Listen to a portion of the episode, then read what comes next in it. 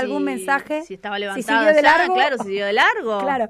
¿Vos decís que por ahí sigue de largo? ser, No, claro. porque vos le escribís después de las 10 de la noche y ya no mira el mensaje. Ah, ya está durmiendo. Claro. Así que yo infiero, Se levanta temprano. infiero entonces. que se duerme temprano Claro. y se levanta temprano como buena samaritana, que es la doctora Gabriela Elisa Pérez de los martes. Doc- Uy, mirá cómo te revisan. Cómo te reciben, digo. No me revisan, che. No te revisan, te reciben. ¿Qué, es ese fallido? ¿Viste? Bueno, te revisan Buen a veces, día. Doc. Alguna vez te habrán revisado. Dale, Doc, dale. Buen día, buen día, buen, Buen día. día. Oyentes, chicas, chicos, ¿Cómo anda usted? acá congelada. Pero se la ve súper emponchada literal. Emponchada literal. sí, aparte que me hice tipo mi look, viste, me puse un gorro. El gorrito, qué así. lindo que está ese gorrito, me encanta. Ah, me el gorro gustaría tener uno así. Divino. Buah. ¿De dónde Chicas. es? Tejido acá en Concordia. No, de Buenos Aires me lo compré hace unos años y tiene unas Mm, eso no es de la cosas acá que le faltan. Eso no, Eso es, no es de las pulgas. eso no es poca, papi. Bueno, a no perder el glamour, como la foto que mandé ayer al bien. grupo. ¡Qué horror! Que se no se la veía prácticamente a la doctora de la foto que mandó ayer en el grupo de WhatsApp del programa. Estaba tan emponchada que no se la veía. Solo los Estaba ojitos. leyendo todas cosas para el micro y estaba con la computadora, dos gatos arriba mío, toda emponchada. No, no, Bueno, no, pero los gatos hacen efecto calefaccionador, ¿o Le no? hacen Sí. efecto Vos casi viste que tenés gata también. Sí, sí, sí. Sí, o Se sea, la pone. pobre gata se la agarra y se la abraza como para decir, Sí, vení, dame se calor. ponen- se ponen los piecitos. La mía se No, ellos los se pies. ponen, claro, se te ponen o arriba o a los Y es costados una y te piedra, dan no un podés, querés tirar la frazada así y no, No podés, podés. porque está la gata ahí. Ah, bien. Sí, sí, se pone. O sea, cumpliría el rol de una bolsa de agua caliente, por Algo ejemplo. así, sí, Yo que no tengo gato, tengo bolsa de agua caliente. Yo tengo Sí, tenés cosas. niñas. Las dos cosas, Igual voy, a voy a poder hacer una cosa así también, decir algo que yo No. vi que vos te pusiste varias medias. Ah, perdón, lo voy a decir igual. Sí, dos pares de medias. Sí, pero las vi cortitas. Sí. O sea, eso es totalmente ineficiente. Claro, Ay, me está retando al aire. Claro, son Pero las, las lo- lo medias que que, son claro, las cortitas. Como bien dicen que me acuesto temprano, a- hace muchísimos años que creo que no sigo de largo. Qué Claro, horror, no, qué- qué olvidate, no, más no. por la pandemia. Y entonces, viste, veo las fotos hoy a las cinco y pico de la mañana. Entonces veo ¿Viste? que Laura Terenzano se pone tres paras de medias, pero que son sujetitos al tobillo. O sea Vos que sabés que yo me di cuenta de eso frío. también, porque me, te- me- me tenía frío, se te básicamente. congelaban los Claro, el tobillos. tobillo se me congelaba, pero no tengo otros par, no tengo medias No, bueno, largas. andate- Andate a las pulgas y comprate las largas. Voy a ir y voy a ver si consigo ese gorrito también. Medias largas y medias que vengan con peluchito, con algo adentro, necesito algo. sí, y ese gorrito. Bueno, chicas, es tremendo. Yo el, el martes pasado decía que, ay, bueno, que la eficiencia energética, que hay que apigarse. Bueno, y ahora es como que la estufa, estoy haciendo calentamiento global. No, no, no, perdón, por Dios, pero es que lo que pasa es que No, bueno, paraliza, algo hay que chicas. Ambientar ahí la casa. Para algo están las estufas. Claro.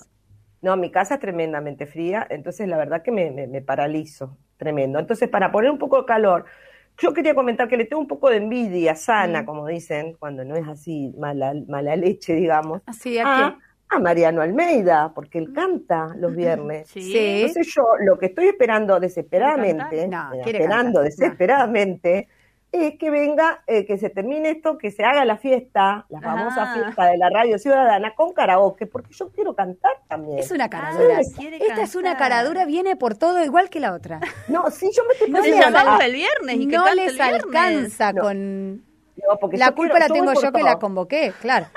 Qué No, caradura. Lucre- Y bueno, si vos convocás mujeres así como Lucrecia y como yo, agarrate, ¿viste? Que van Porque por todo. Vamos por todo. Vamos No sé por, todo. qué, será que son iguales a mí, claro. Claro, somos así, pero bueno, no, por Bueno, suerte pero somos pará. sororas, nos llevamos bien, Por supuesto, eso es... nos acompañamos en todas, así que... ¿Vos decís que Pero la bueno, llamamos, ¿cómo- Lucre? Creo que podemos un No, no, viernes no sé por qué. sumarse no al... creo que...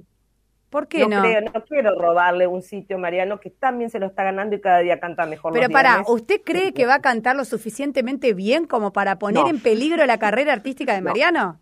No, no, tendría que bueno. practicar. Por eso, por eso espero la fiesta, el karaoke con mucha gente. Ella en vivo con todos los quiere. oyentes. ¿Te das cuenta, Mariano? en vivo. Claro, con equipo Claro. de sonido, Nah, todo, ¿no? Así, claro. claro. No, si mira si por Zoom se va a exponer. no. Claro, claro. Bueno, chicas, doctora. bueno, quería un poco alegre empezar. Sí, Bueno, levantar se la Anotala anota el karaoke. Se anota para el karaoke, a lo mejor algún día la dejamos elegir a la doctora Gaby, ¿o no, Puede Mariano? elegir, sí. Puede elegir. Hola, eso Gaby, si ¿cómo te Mariano va? lo autoriza. Ahí te está escuchando, Mariano, Gaby. Mariano, ¿me autorizás? Sí, sí, sí, sí. ¿Cómo estamos? ¿Bien? Ay, Mariano, me encanta salir con Mariano también. Ve, vamos a todo, vamos Va por todo, ella va por todo.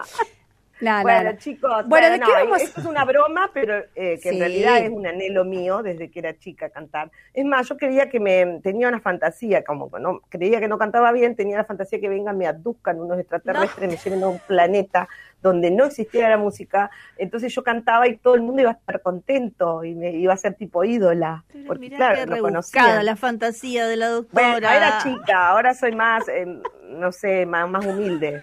Bueno, pero acá hay lugar para todos. Si canto yo, puede cantar vos. No puedo hablar más. Ahora Si canto yo, no canto, no, no necesito Quiere que la abduzcan extraterrestres. para ir a un planeta donde no haya música para que ella lleve. No, muy O bien. sea, que yo sea la estrella, no, eso Ah. cuando era tenía el ego alto, después ya lo trabajé, chica. Ah, muy bien. Menos mal que lo trabajó, porque. Menos mal. si no, Igual porque te- se me- era un sueño incumplible de todas maneras. Claro. Sí.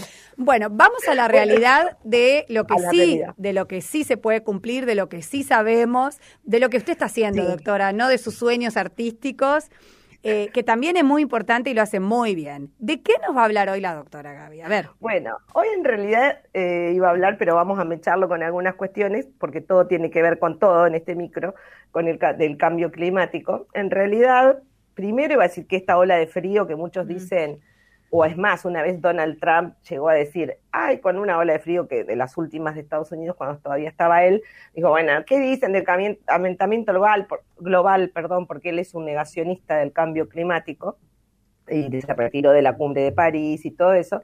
Entonces él decía, si hace esta, estos fríos polares. Y, y no, y sí tiene que ver, porque en realidad el calentamiento global que produce lo que luego se denomina la crisis climática es como que alteran todos los sistemas climáticos. Entonces hay picos, se hacen como, como, como serruchos, se les llama, hay picos de calor, de mucho calor en algunos lados y picos y olas de frío por derreti- derreti- derritimiento, ¿cómo se dice? Derretimiento. derretimiento de, lo, de los polos, etcétera, eh, cambios de corrientes de aire que vienen de los polos, entonces que traen picos de olas muy frías en distintos lugares del mundo. Todavía nosotros estamos ahí, no tanto como, como en otros sitios, pero sí, las olas polares, las olas estas que se le llaman polares, tienen que ver o podrían tener que ver también con efectos del cambio climático. También tendría que ver, lo que eso lo, lo habíamos hablado en dos minutos ayer con, con, con Laura, esta, estas teorías que hay también sobre el derrumbe del edificio en Miami Mm. Beach. Que ¿Tiene que ver el cambio climático? ¿Puede hay ser? algunas, podría llegar a Mm. ser, ¿por qué? Porque uno de los efectos del cambio climático es que se aumente el nivel del mar. Mm. Entonces ya se habían hecho estudios, salió hace poco que había al- al- elevado el nivel del mar hace poco, entonces había esos sitios como, como que estaban en peligro.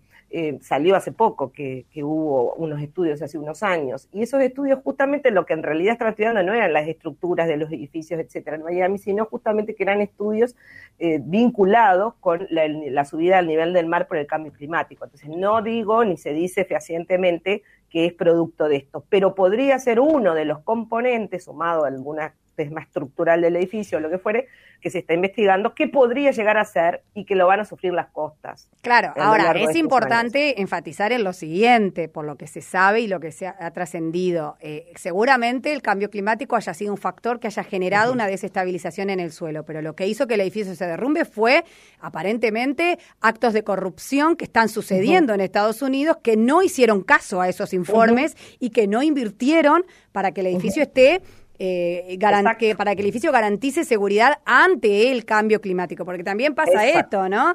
Que desde Exacto. algunos medios dicen, sí, el cambio climático, listo, tapamos todo y Estados Unidos sigue siendo el mejor país del mundo. No, no, no, por eso. No, el cambio climático merece ser eh, tenido, o sea, por, por eso hay eh, estos programas que se llaman de mitigación y de adaptación al cambio climático. O sea, la adaptación al cambio climático hay que invertir, porque hay que invertir en todas esas costas y en todos esos, esos sitios costeros, más Claro. allá de los temas que, de los lugares que sufren sequías, como están sufriendo ahora, inundaciones, son todas eh, fenómenos que se van a ir dando con cada, con cada vez mayor frecuencia y que entonces por eso debe destinarse fondos y debe, o sea, eso se debe tratarse seriamente. O sea, no es que si, bueno, es el cambio climático, se rompió el edificio y no hay responsables. No, porque los responsables de también de no hacer las cosas y de seguir con un sistema de como en el que estamos viviendo, que pensando que es inagotable e infinito los recursos del mundo en el que vivimos, tenemos que, por eso me interesa mucho siempre nuestros, nuestros debates, acá nuestras charlas de cambio de paradigma, de reflexiones, uno puede empezar distinto, y escuchaba a un oyente que te llamaba también a raíz de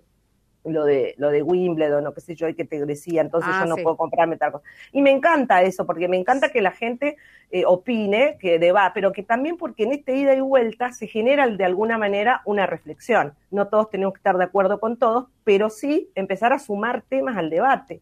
Porque si no vamos a seguir igual. En- imagínense, chicas, vamos un año y medio de una pandemia, esto es una cosa nunca vista en las últimas décadas, y, y todavía hay, no, nadie se, o sea, no se cuestionan algunas cosas que debiesen ponerse más. Se están poniendo en debate, pero bueno, hay que reflexionar sobre un montón de cosas, que esto no- nos pone más en foco a, poder, a poder hacerlo. Entonces, con todo este marco de, efecto de cambio climático, de, de- de debate, de cambio de paradigma, de reflexionar sobre los cambios, hay que hacer un cambio de paradigma, eso lo vengo diciendo siempre, y no me gusta verse, ser tan reiterativa, pero es así, a veces si no se revisa el sistema de producción y consumo que tenemos, está limitado, como lo decía el, eh, eh, eh, como es el programa pasado, que un poco hablando de también de generar otros paradigmas en los modelos económicos, de qué tenemos en cuenta para de considerar si estamos en un estado de bienestar o no, o hacia dónde vamos, y siempre se tienen que empezar a tener en cuenta la mirada y la perspectiva socioambiental. Es fundamental en los tiempos que corren. Por eso me gusta que nos den, me den este espacio y que podamos debatir estas cuestiones. En ese orden, ahora, hace muy, muy recientemente, se, cre- se hizo un amparo ante la Corte Suprema de la Justicia de la Nación eh, unas asociaciones ambientalistas de naturaleza de derecho, el Foro Ecologista de Paraná adhirió, y bueno, eh, Asamblea Unidos del Río de Vicente López, y bueno, varias asociaciones adhirieron a un amparo que es impresionantemente vasto en la prueba y en los argumentos que, que tiene, que se ya le pusieron de nombre Hermano Río, porque se refiere, en definitiva, a el cuidado del río Paraná y al estado en el que está el río Mm. Paraná. Ustedes han visto ahora la sequía tremenda. Que Tremenda, histórica, ¿no? Histórica, histórica, y que es probable que continúe eh, así, digamos, que continúe más, más frecuentemente teniendo ese tipo de sequías. Eh, en el río Paraná ocurren un montón de factores que ellos lo vuelcan en, el amparo eh, de contaminación y que tienen que ver, como, como ellos lo manifiestan, con el sistema extractivista de agrotóxicos, etcétera, que tiene toda la cuenca y que tiene lugar, digamos, en lo que también se le denomina la hidrovía Paraguay-Paraná, ¿no es cierto? Porque eh, yo no me voy a meter ahora en el tema de la hidrovía en el sentido de la licitación, etcétera, que posiblemente siempre ustedes hablan, los oyentes deben conocer algo que ahora se pospuso, que si pasaba a manos del Estado, que si no. Habla la- el amparo también respecto de eso, porque dice que no importa si está a manos o no, del Estado o de privados, para ellos que no, no es suficiente que pase a manos del Estado, porque en realidad lo que hay que hacer es un comité de cuenca y analizar todos los impactos que está sufriendo el río. Ellos, después de años de indagaciones e investigaciones, hicieron análisis con universidades estratégicos, tomaron todas, la, recabaron un montón de pruebas de todos los tipos de contaminación que está sufriendo eh, toda la cuenca del río Paraná, ¿no? Entonces, eh, ellos dicen que el río podría, o sea, que dejaría de ser un río si, si lo tomamos solamente con, si vemos la mirada, digamos, acotada y no integral, sino la acotada solamente al tema de la salida y los dividendos que puedan darle y a quién, en la, en la hidrovía, que la hidrovía viene a ser como si fuese una autopista donde, donde pasan lo- los barcos, entonces llevando eh, todo lo que viene de, del agronegocio, que para colmo es esto, ¿no? Eso ponen el énfasis en eso. Entonces, que el, Para- el Paraná dejaría de ser un río para transformarse exclusivamente en un canal de navegación. Y eso es lo que ellos dicen que, que se trata ahí de un punto de inflexión entre la reflexión de una- y una mirada ecocéntrica, interge- perdón, intergeneracional, eh, no bajé el volumen, perdón. Ay, la chicas. llaman a la doctora cuando está al aire, Pero como a los sí, famosos. Pero, pero por favor, ¿pero qué pasó? Bueno, no sé qué puedo hacer. eh, bueno, no sé. No sé qué hice. No lo puedo bajar. ¿Ves? Ya venía, venía, venía medio ¿Qué concentrada. hizo? ¿Se, se bloqueó el celular? Algo me tuvo que, que desconcentrar. Bueno. Tiene que apagar el celular, Sí, tiene lo que voy a apagar, lo voy a apagar. Lo que pasa es que siempre lo tengo para conectarme por el Meet, lo tengo prendido, bueno. En definitiva, entonces, em, no sé si voy siendo clara hasta ahora que me perdí. Sí, Pero estamos bueno, hablando de las consecuencias en el río eh, sí. de la hidrovía y de la actividad agropecuaria a la vera del río. Exactamente, la actividad agropecuaria, la deforestación que implica el monocultivo. Hoy estoy, se me cae todo. ¿Qué le pasó, doctora? ¿Está bien? Con que la frena estoy por enchufar la computadora porque si no se me va a apagar. Nada, esto es cualquier cosa, ¿no? Nada, bueno, bueno, así soy yo. Ustedes no me pasa conocen así. nada, no pasa nada, doctora. Bueno, Enchufe la computadora no, y la es seguimos inte- escuchando. Es muy interesante, eh, eh, chicas, todo el desarrollo que hace esa, esa demanda. Hay una revista que se las recomiendo, que es gratuita y se la puede descargar, que se llama Post Pandemia, Ajá. que va por el número 5. En este número 5 tiene 300 páginas que es- se las dedica prácticamente íntegras al tema del río Paraná y toda la cuenca. Eh, se la puede descargar si entran en el Facebook de Naturaleza de Derechos, que es uno de los que participa eh, en esta movida de la edición. También tienen una Instagram que se llama Cronopias, eh, donde hacen unos vivos, y mm, que es como si fuese el vivo de la revista, pero la revista se la descarga gratis, color, con fotos, con, con tanta información para el que quiera indagar en esto, eh, que se las recomiendo, se llama Post Pandemia. Entonces, esta gente de pospandemia, sumado a otros asambleístas, eh, hicieron este amparo ambiental, ¿no? Para que se defina, o sea, un comité de cuenca, que se analice, que se estudie, que se haga un plan de gestión, que se hagan impactos, porque en el tema también de la licitación de la hidrovía se contempla dragado, llevarlo a 12 metros, cuando en algunos lados está 3 a 7 a 12, en algunos lados del río, o sea que eso también genera un impacto bastante importante, entonces ellos solicitan que se genere, no, no, no es que dicen no a la hidrovía directamente, pero sino a que se tiene que empezar a pensar que estamos en un punto de inflexión para hacer una mirada ecocéntrica intergeneracional, dice, o sea, no solo eh, antropocéntrica, como siempre hablamos acá, eh, sino intergeneracional, en camino, dicen, a la reconexión con la, con la naturaleza, ¿no? Más en, este, en estos tiempos de una de salud inevitable, dice, para los tiempos de pospandemia. Si queremos una salud y volver a, cuestiones saludables y no seguir sufriendo algunas de estas cuestiones, eh, tenemos que dejar de lado un poco la irracionalidad, dicen ellos, antropocéntrica, y avanzar sobre una mirada ecocéntrica. Por eso yo decía que lo que yo generalmente trato de traer un poco al programa es esa mirada, una, traer, empezar a mirar, no digo que estén de acuerdo todos ni mucho, pero por lo menos que están ocurriendo cosas, que algunas cosas no pueden seguir como están, que hay un límite para todo y que tenemos que empezar a generar la perspectiva sociomental en todos los aspectos de nuestra vida. Porque así como decía del modelo económico, que ese lo puede aplicar Amsterdam, pero lo podés aplicar en tu casa o lo podés aplicar porque es nada más medir algunas cuestiones para ver qué es lo que el bienestar sin, sin correrse de determinados límites. Entonces, esa mirada uno la puede aplicar en su casa, en su emprendimiento de manera individual y después poder ir generando este debate para exigir que para arriba también empiecen a aplicar esa mirada. Bueno, esta, este amparo se trata un poco de eso. Reconocieron que hay un montón de cuestiones que tienen que ver con, porque aparte por el agua potable también, ¿por qué? Porque en general toda la cuenca del Paraná se abastece del agua potable del río Paraná, en el cual se han encontrado millones, millones no, pero eh, hay un montón de clases de agrotóxicos que están presentes en el río, microplásticos, que es todo un tema. O sea, cada tema que aborda la, la, la, el amparo es como que tendría que hacer un micro de cada tema, porque no podría explayarme. Y, y este amparo, digamos, concretamente, a ver, para pasar en limpio, ¿no? Y, sí, e ir sí, cerrando a ver si se entiende cuál es el planteo. El amparo con respecto al río en el contexto de la hidrovía. Concretamente, ¿qué es lo que pide? Se o sea, pide ¿qué que es se, lo que, que, busca frenar de alguna manera? Sí. Busca, busca que se haga un análisis primero concreto y real y desde el Estado de la situación de contaminación del río Paraná, ¿no? Bien. Mortandad de peces, agua potable que está contaminada, o sea, eh, abarca, son tantas cosas, por eso, son muchas, pero en realidad que se forme un comité de cuenca, que se suspenda todo hasta que no se haga un análisis, eh, que se suspenda cualquier actividad, que digamos de dragado de lo que fuere. Esto en realidad lo que la, la noticia de hace unos días es que eh, esto se presenta ante la Corte porque por una cuestión originaria eh, federal que se llama cuando hay una cuestión entre provincias o entre individuos y provincias. En todo caso, ellos demandan al Estado Nacional y a la provincia de Buenos Aires, pero después piden que se forme el comité de cuenca con todas las otras provincias que componen la cuenca del río Paraná, ¿no?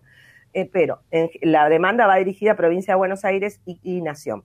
Pero ya hay, digamos, un comité desde, para el aspecto de la licitación y la cuestión política. Exacto, pero ellos dicen que ese no vale, que ese, digamos, que no alcanza, no es que no vale, que no alcanza, porque eso está solo a los solos efectos, como si se quiere decir, Técnicos. de la licitación y comerciales, claro, y de- pero no ambientales, ni de contaminación, ni de impacto ambiental que piden impacto estratégico, etcétera, y no mirar todas las cosas por separado, sino como una integralidad.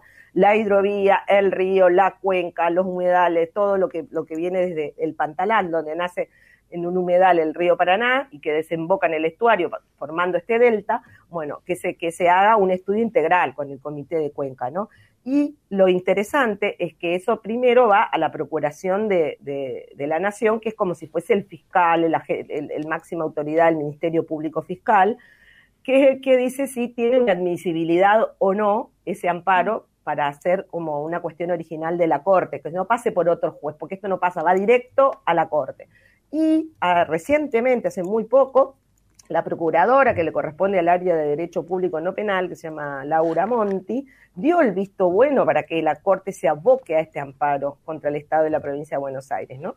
En busca de preservar el agua potable, dicen de alguna manera. Son muchas otras cosas, pero el agua potable también. Y ella misma eh, solicita algunas medidas al, a la Corte, ¿no?